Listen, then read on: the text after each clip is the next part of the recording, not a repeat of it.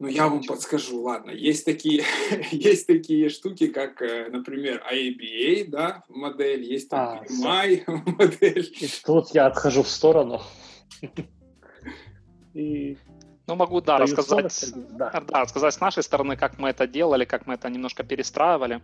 То есть, когда я пришел в компанию Elantis, мне досталась э, вот как раз от Антона компетенц-модель, которая построена на основании Бабока. IBA, то есть. IBA, да, то есть э, стандарта IBA. С ней было достаточно сложно, и какие возникали, какие возникали сложности? А, да, Антон уже в курсе, что, что мы строили, что мы перестраивали. Давайте, давайте. Я, да. я же говорил, говно палки были. Да, ну идея в чем? Э, если есть какая-то area в Бабоке, допустим, анализ э, существующего состояния, э, то вот есть эта area, приходит бизнес-аналитик на appraisal, и мы должны сказать, вот, бизнес-аналитик, что ж ты знаешь по этой area? И проставить какой-то балл, там, единичку, двоечку, троечку. Это уже неплохо, но эм, бизнес-аналитик не понимает, что же мне с этой эрией там вообще учить, читать всю эрию, как я должен к жизни применять и тому подобное.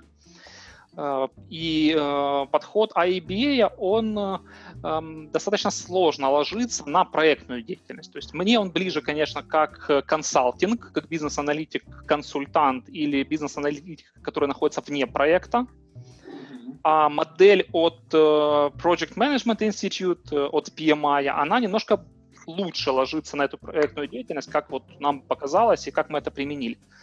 Uh, поэтому мы поменяли, во-первых, источник компетенс модели на PMI, взяли, сопоставили Эри, PMI и Бабока, потому что до этого проходили уже э, knowledge evaluation по э, стандартам Бабо, мы не можем просто всем сказать, ребятки, с завтрашнего дня вы все проходите по PMI.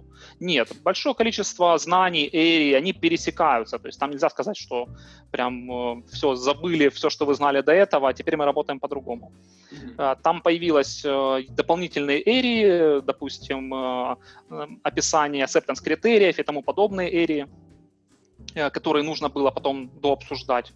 Э, ну, достаточно просто было мигрировать из э, побочной модели в PMI в PMI модель. Да, ну, во-первых, мы переехали из одной, из одного стандарта в другой, во-вторых, мы описали детали для каждой эрии, вот галочками, mm-hmm. что нужно знать по теории и какие документы нужно уметь составлять. А можно вот еще вернемся к PMI IABA, вот этой батлу, типа. Mm-hmm. Вот, Серега, можешь привести там хотя бы один или парочку примеров, вот почему, то есть, знаешь, ты посмотрел ABA, посмотрел PMI, и вот какие-то вещи явно тебе, наверное, ну, эту чашу весов в сторону PMI все-таки перевесили. Вот пример можешь, там, что именно там в PMI такого есть? Правильно. В во-первых, э, когда компания работает э, со стороны project management на PMI-овском э, approach, то есть есть сертификация PMP, которую я сдавал, Mm-hmm. Там очень тоже классно описана работа бизнес-аналитика. То есть там есть эрия, связанная с требованиями, со скопом, и она там неплохо описанная. То есть, когда я потом прочитал стандарты от э, PMI по бизнес-анализу, которые вышли в 2018 году, mm-hmm. они мне намного больше понравились применимо к проектной деятельности, чем Бабок.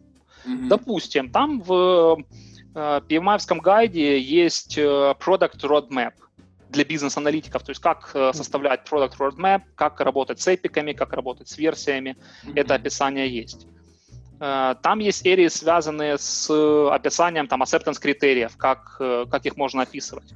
То есть PMI-овский э, PMI-овский approach, вот, так можно сказать на, на английском языке, он намного больше подталкивает понимание бизнес-аналитика как продукт-оунера на проекте.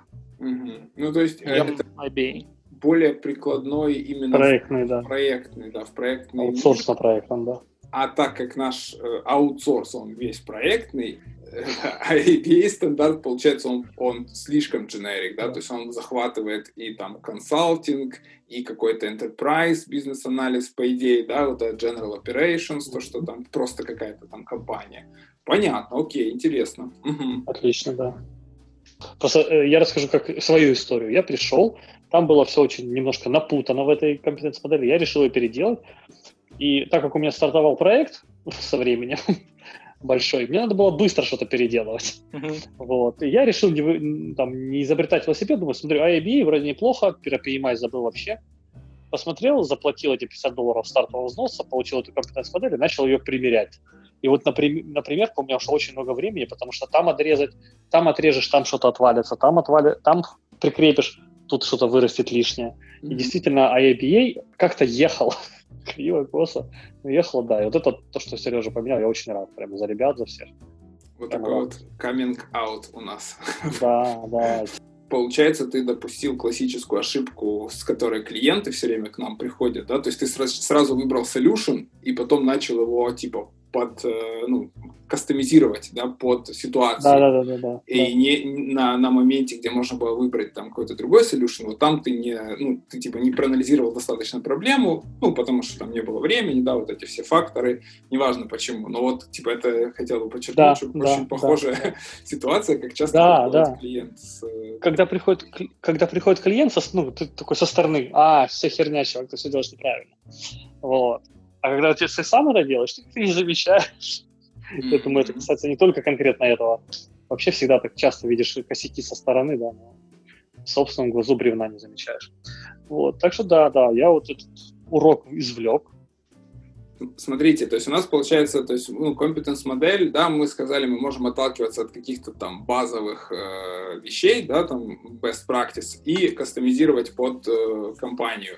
И тут то, что я услышал, пока было в основном какие-то теоретические блоки, да, то есть типа там какие-то area, knowledge area, knowledge evaluation, помимо теоретических знаний и пониманий, вот как еще все-таки нам распределять э, наших аналитиков вот в эти самые клеточки, которые я... Кросс, кросс на 5 километров. Да. Норматив.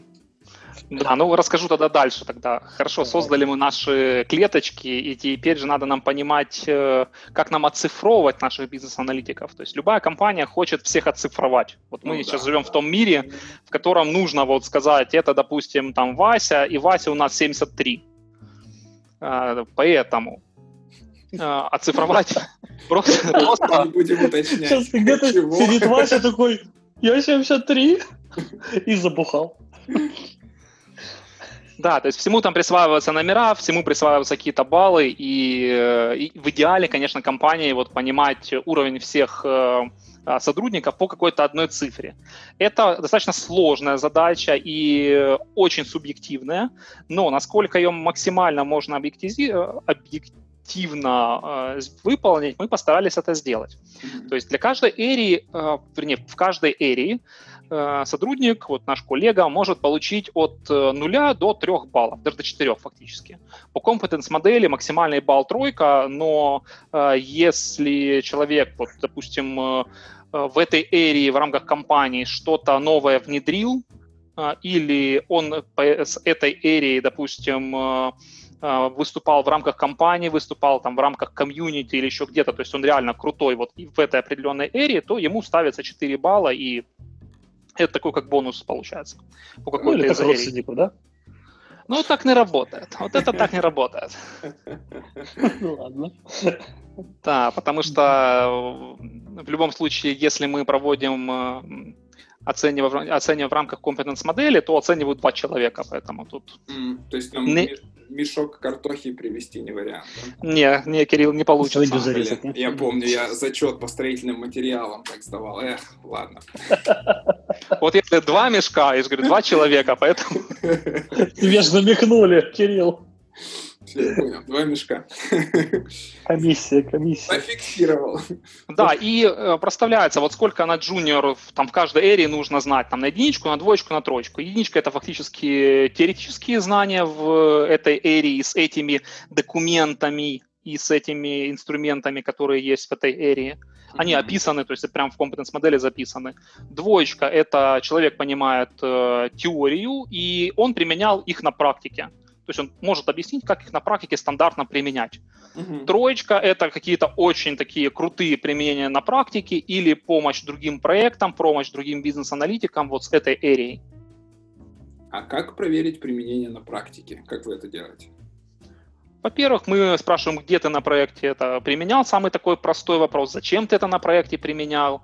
А если бы ты не это применял, что бы ты применял? Вот такие вот достаточно от, открытые вопросы. Угу. Ну, то есть просто как бы в формате интервью, да, возможно, там показать какие-то еще артефакты. Не надо двух свидетелей, там, понятых и прочее. Нет, такого не надо. У каждого бизнес-аналитика есть э, ментор, и ментор представляет, с чем этот бизнес-аналитик работает на проекте, потому А-а-а. что а. Да, если он встречается с э, своим менти там раз в неделю, раз в две недели, то он представляет, чем этот проект живет, чем живет этот бизнес-аналитик, и просто прийти и сказать, я делал там 82 э, артефакта на этом проекте, не делая там ничего, так, так не получится. Окей, окей, just checking. Так, то есть у нас есть оценка, да, вот э, эти оценки, они потом, а как часто оценивание происходит? Оно постоянное, либо это есть какие-то срезы? Вот это тоже та история, которую мы меняли, а, потому что если мы двигаемся в рамках junior э, уровня, то есть там тоже у нас есть разделение, есть там junior минус, junior, junior плюс, mm-hmm. вот э, так, так, такое отделение. Mm-hmm. То есть если мы двигаемся в рамках одного уровня, то это движение происходит вместе с ментором. И не нужно там проводить оценку по всей этой матрице компетенций, а просто на вантуванах пришел менти, сказал, окей, я хочу на следующий вантуван сдавать вот эту эрию, я к ней подготовлюсь лучше, и там разберу, как я на практике что делал. Пришел к ментору, ментор послушал, посмотрел, говорит, окей, все, мы можем там с единичкой эту эрию поставить на двоечку. А, Через полгода... Оценивает все тот же ментор. То есть за каким-то человеком закреплен ментор, и он же его оценивает, и он ведет вот эту всю, типа, картотеку. Да, да, в рамках одного грейда он движется с ментором, и, и все. Если, понятно, какие-то там моменты конфликта возникают вместе э, с ментором, то он может обращаться ко мне, но это достаточно прям, совсем редкая история чтобы что-то по пути возникало. Чаще это бывает история, если человек приходит уже через полгода, ничего не делая, говорит, а я хочу там повысить себе грейд, но я ничего не делал, я с ментором там особо ничего не общался, и мы наши баллы не обновляли, вот там это нехорошая история. Суицидник такой, да, короче? Поглаживает два мешка картошечки такой стоит. Хотел бы все-таки. Да, если это проходило в стандартном режиме, как это студент учил все не перед сессией, то никаких э, трудностей с этим не возникает. Слушай, а сколько может быть за одним ментором закреплено этих людей? И я вот сразу как бы закидываю удочку по поводу scalability такой модели. То есть, условно говоря, если вы вдруг разрастаетесь до там трехзначных чисел, насколько она выдержит вот подобные рост? А, ну, смотрите, у нас сейчас 24 э, бизнес-аналитика, а, и все этих, этих бизнес-аналитиков сейчас менторят 4 э, человека.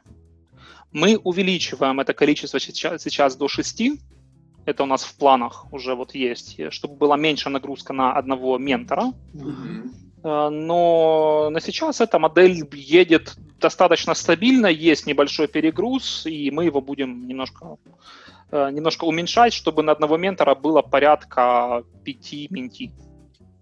А ментор это senior? А, ну, ментор это представитель от э, офиса бизнес-анализа. То есть чаще всего это, это, это кто-то из middle ов. Да. Извини. Антон подтверждает. Просто э, тут я себя похвалю тоже. Это одно из немногого, что работает. Из того, что я сделал. Да, из того, что сделал. Не, ну, кстати, вот это та важная, э, та, та важная вещь, о которой мы говорим, да, middle, senior, lead, june, вот делегирование части своих полномочий на офис компетенций – это жизненно необходимая задача для, при построении бау, бау офиса, не знаю, что в компании. Mm-hmm. Не делегируя, можно просто захлебнуться и подавиться работой. Ну, я думаю, да, это любой менеджер, в принципе, подтвердит, успешный более-менее, что делегирование – это залог успеха. Но вот. мы же до BA говорим, а им надо повторять это два раза. Точно, точно. Э, могу еще немножко добавить красок вот к этому, к этой всей штуке со стороны серва. То есть у нас, когда, ну, у нас объемы, конечно, больше, у нас сейчас около там 300 аналитиков, И, в принципе, когда э, строилась компетенс-модель, э, как основа все-таки была выбрана IABA. Н- наверное, э, в том числе потому, что э, очень стремился в консалтинг как таковой, э, поэтому. И дальше, когда вот то есть IABA задала вот эти э, клеточки, да, ячеечки, о которых мы говорим, а как определить, какие люди в какие ячеечки у нас э, должны были попадать, был довольно такой э, мощный research проделан в плане того, посмотреть, что есть на рынке. И в качестве рынка мы выбирали для себя как раз западный рынок, да, то есть там Америку в основном. И вот, ну, условно говоря, смотрят э, там researcher ы в LinkedIn и, и ищут людей, там, senior бизнес-аналитиков находят, медлов, Э, там, джуниоров, если им попадаются, и смотрят, что у них есть, да, в, в LinkedIn описано, то есть сколько лет опыта, там, есть ли какие-то сертификации, либо нет, какой там опыт э, на проектах и прочее, прочее, прочее. И плюс искали вакансии, опять же, вот, э, на том же рынке. То есть, э, например, мы ищем senior бизнес-аналитика и описание вакансии, что от него требуется, какие как бы, ну, requirement именно для такой позиции. Это все потом синтезировалось и э, вот вырабатывалась компетенс-модель на основании вот этих вещей. То есть поэтому у нас немножко, наверное, такой произошел shift по сравнению с э, украинским рынком. И часто у нас происходит такая ситуация, что к нам приходит, там, например, какой-то человек с лычкой senior, а Э, ну, из другой компании, да, а на собеседовании он там с трудом до медла дотягивает, а и вообще или там джуниором оказывается, потому что у нас... А почему так? Ну вот потому что вот такой вот э, мы ориентировались, ориентировались на западный рынок, да, и получается требования, которые на украинском рынке, ввиду того, что он более молодой, то есть э, ну, тут как бы такие требования более м, лояльные, что ли, более простые. А тут, есть... Кстати, вот мы подошли к интересному вопросу. Э, о котором мы говорили. Есть вот понятие middle senior June на рынке, есть понятие middle senior June в рамках компании, и там это может, вот, собственно, то, что ты сейчас объясняешь, происходит. Mm-hmm. А еще вот это то самая тема разделения на уровни в рамках проекта или какой-то вертикали. И вот, мне кажется, иногда отсюда еще возникает конфликт э, в плане восприятие того, что человеку говоришь, извини, ты не middle, ты или не senior, да. ты джун. Абсолютно. А я, я направо. Продолжай.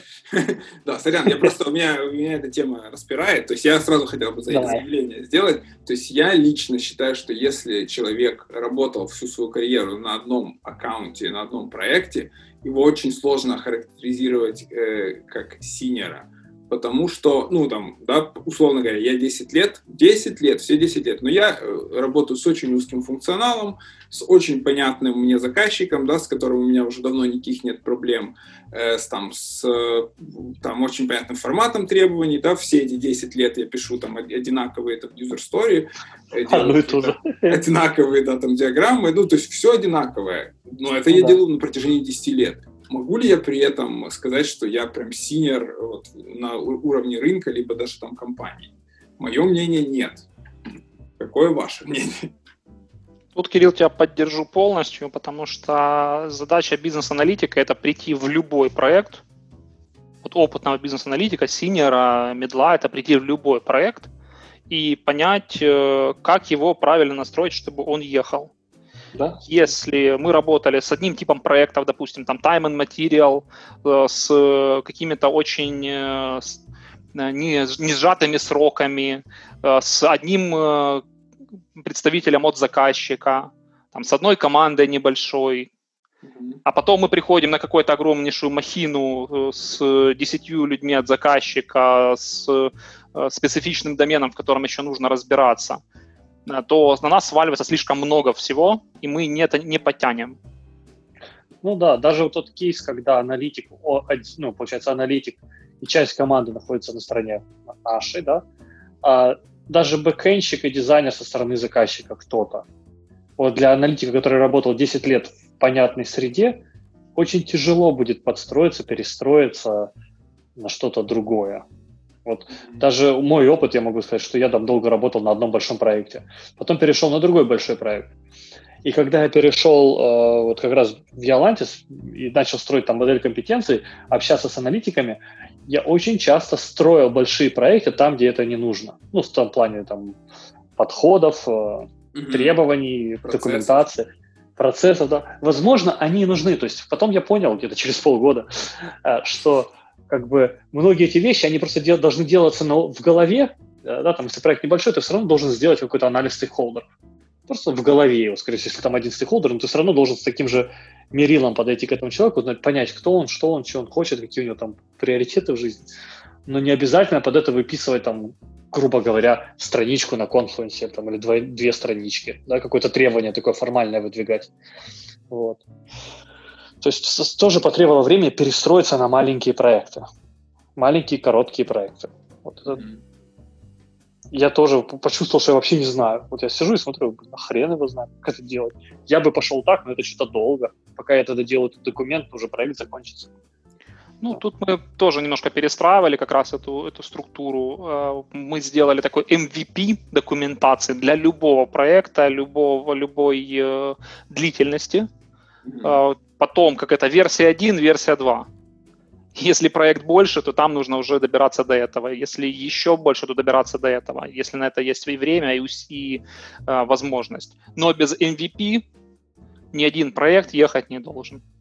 Поэтому эту структуру мы тоже построили. Да, да, да. Ну и вот а, говоря о том, как вот, кстати, вот там junior, middle и senior, да, это мы говорим в сферическом вакууме. У нас есть какой-то набор аналитиков, и мы с ними работаем. А по факту, когда проходишь, проводишь собеседование, ты же понимаешь, что у тебя даже на уровне джуна очень сильно разнятся, кто приходит. Даже на уровне там джун минус и джун может разница быть между людьми. И вот тут приходится как бы вводить жесткие стандарты и заставлять разучивать, что ли, вот эти шаблоны. Пусть они сейчас на этом проекте не нужны, но чтобы он заучил, понял как, чтобы потом было легче.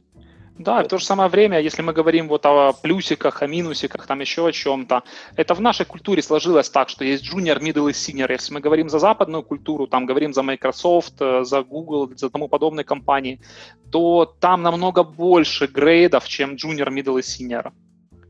Mm-hmm. Мы их так не называем, но мы как делаем сабгрейды в рамках одного грейда, потому что э, даже разница там между э, junior там, и junior плюс в рамках компании, это достаточно большая разница. Да. Junior плюс это почти, почти middle уже. Да.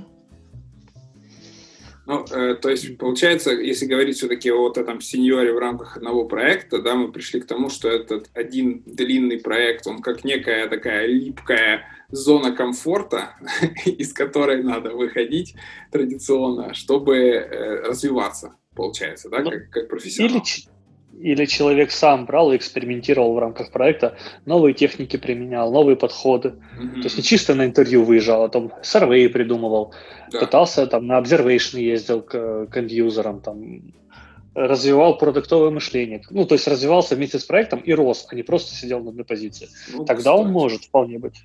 Да, кстати, вот, э, да, ситуация, вот как часто говорят, ну, нет другого проекта, некуда мне деться, некуда мне уйти, возьми там 50 техник по-боковских, да, чек-лист. И, и заеби заказчиками. И, и все заебашь их. Да, там. Причем за каждый день новое. Чувак вообще будет перепуган приходить. Тогда тебе точно что, Кирилл? Что, блядь, Кирилл готовит? Сервей? Нет, сегодня структурированное интервью, блин. Ну и тогда вопрос перехода на другой проект решится сам собой. Или потому что, это, потому что этот проект закроется. От, как минимум от тебя он закроется. Да. Окей, да. Ну, то есть я бы все-таки рекомендовал, э, если есть такая возможность, в больших компаниях, она, как правило, есть. Э, в принципе, в маленьких, я думаю, там тоже более-менее она существует, да, что там менять э, какие-то проекты там хотя бы раз в год, э, там домен, проект э, и так далее, чтобы расти, чтобы развиваться профессионально. И вот вопрос, кстати говоря, стоит ли включать подобное требование в ну, некий план развития там, либо модель компании, потому что э, наверняка тут есть два взгляда, да, то есть аналитику хочется развиваться, хочется менять домен, хочется менять проект, а менеджерам нифига не хочется, чтобы вот эта движуха вся и начиналась. Хочется, да. Э, ну и клиенту, да, в том числе, если он всем доволен. То есть как вот э, разруливать?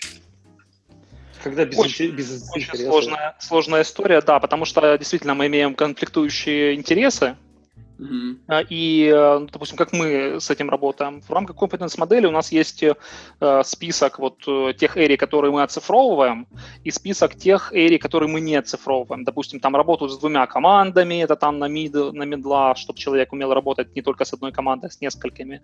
Uh-huh. Это история про э, менторинг, это история про э, работу на разных проектах, на разных доменах. Mm-hmm. Если бизнес-аналитик даже работает на одном проекте, в одном домене, э, то вот понятно, он там 80 техник применять не будет, это, это будет э, ему в минус, если он такое начнет вытворять. В то же самое время он может э, войти поменторить кого-то на другом проекте и понять, как работает тот проект. Mm-hmm. Потому что он может пойти посоветовать, вот ты можешь применить вот это, можешь применить вот это, вот здесь бы я сделал так, а почему ты делаешь именно вот так? Разные есть подходы, можно менторить, можно коучить, есть там разные разграничения этого всего добра, но он может посмотреть на другие проекты через своего менти. И тут я котрый раз наголошую, что ребята, старайтесь менторить, это, это скейлит ваш опыт. Вы не, не можете, допустим, если вы менторите трех-четырех человек, вы, ну, вы умножаете свой опыт на 2, на 3. Потому что у вас не будет возможности поработать на, таком-то, на такой-то Discovery, на таком-то пресейле и там в Enterprise или наоборот на маленьком стартапе.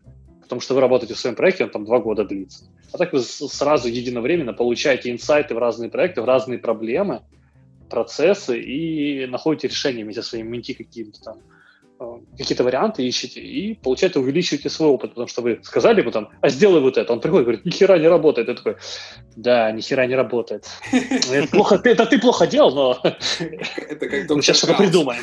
Попробуйте вот это, не получилось, окей, пробуйте другое. И по сути, да, ты растешь вместе со своим менти, но при этом ты растешь за счет того, что ты узнаешь что-то новое. Ну, кстати, плюсую. Очень полезно, очень. Да отличный, отличный совет, отличную тему мы затронули, действительно. И, и при этом же в самые вот такие нестандартные и интересные как раз ситуации с проектов менти будет как раз нести ментору на разбор, да, там на просьбу какой-то помощи и так далее. А ответственности немножко. Да, что самое прекрасное. Да, да, как есть такой анекдот, что как э, чему-то обучиться, а состав поэтому курс, особенно платный. Да, кстати, ну... То есть это, это шутка, но в шутке есть доля шутки. Абсолютно. И очень небольшая, на самом деле. В наших украинских реалиях часто это бывает абсолютно не шутка. Да, так и есть. Окей, классно. Ну, э, э, мы сейчас так плавно перетекаем от вот э, темы, какие все-таки вещи оцифровываются, да, либо не оцифровываются для того, чтобы по ним оценивать, там, кто ты, что ты сделал для бизнес-анализа в свои годы и так далее. И переходим кто плавно ты, ты? к теме сертификации. Ну, а про сертификацию мы поговорим уже в следующей части. А это конец второй части. Спасибо, что прослушали.